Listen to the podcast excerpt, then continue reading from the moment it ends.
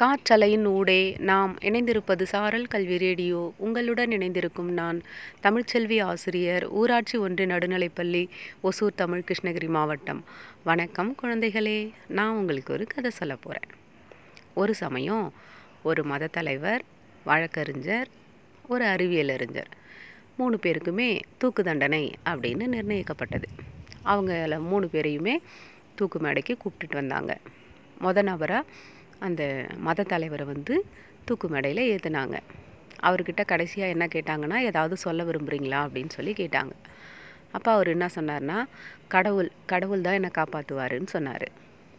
அப்போது அவரை தூக்கு மேடையில் ஏற்றணும் போ ஏற்றும்போது அந்த கயிறு வந்து கழுத்தை இருக்காமல் நின்று போச்சு.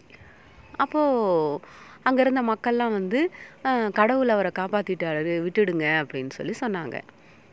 அப்போது அடுத்த ரெண்டாவது நபராக வந்து வழக்கறிஞரை தூக்கு மேடையில் ஏற்றுனாங்க அவர்கிட்ட கேட்டாங்க நீங்கள் ஏதாவது சொல்ல விரும்புகிறீங்களா அப்படின்னு சொல்லிட்டு. அவர் என்ன சொன்னாருன்னா நீதி என்னை காப்பாற்றும் அப்படின்னு சொல்லி சொன்னார். என்ன ஆச்சரியம்னா அவரோட கழுத்துக்கிட்டையும் தூக்கு கயிறு வந்தப்போ முடிச்சு இருக்கவே இல்லை. மக்கள் எல்லாம் ஆச்சரியமாக பார்க்குறாங்க எல்லோரும் கூச்சல் போட்டாங்க. நீதி அவரை காப்பாற்றிடுச்சு விட்டுடுங்க அப்படின்னு சொல்லிட்டு.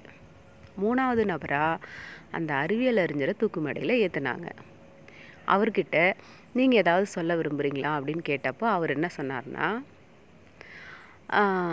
கடவுள் இருக்காரா? இல்லை நீதி இருக்குதா? இது பற்றி எனக்கு தெரியாது.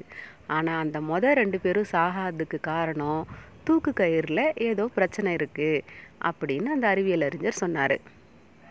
உடனே அங்கே இருந்தவங்க அந்த தூக்கு மேடையை வந்து ஆராய்ஞ்சு பார்த்தாங்க. அப்போது சுருக்கு போடுற கயிற்றுல பிரச்சனை இருக்குது அப்படின்னு சொல்லி கண்டுபிடிச்சாங்க. உடனே இந்த அறிவியல் அறிஞரை தூக்கு கயிற்றுல போட்டு மரண தண்டனையை நிறைவேற்றிட்டாங்க கதை கேட்டுக்கொண்டிருக்கிற சின்ன குழந்தைகளே சில சமயம் நமக்கு உண்மை தெரியும் அப்படிங்கிறதுக்காக எல்லாத்தையும் எல்லா இடத்துலையும் சொன்னாலும் நமக்கு ஆபத்து தான் அதனால் சில சமயம் நாம் மௌனத்தையும் அமைதியையும் கடைபிடிக்கணும் அப்படின்னு சொல்லிட்டு கதை கேட்டுக்கொண்டிருக்கிற உங்கள் அனைவருக்கும் வாழ்த்துக்களுடன் ஓசூரிலிருந்து தமிழ்ச்செல்வி.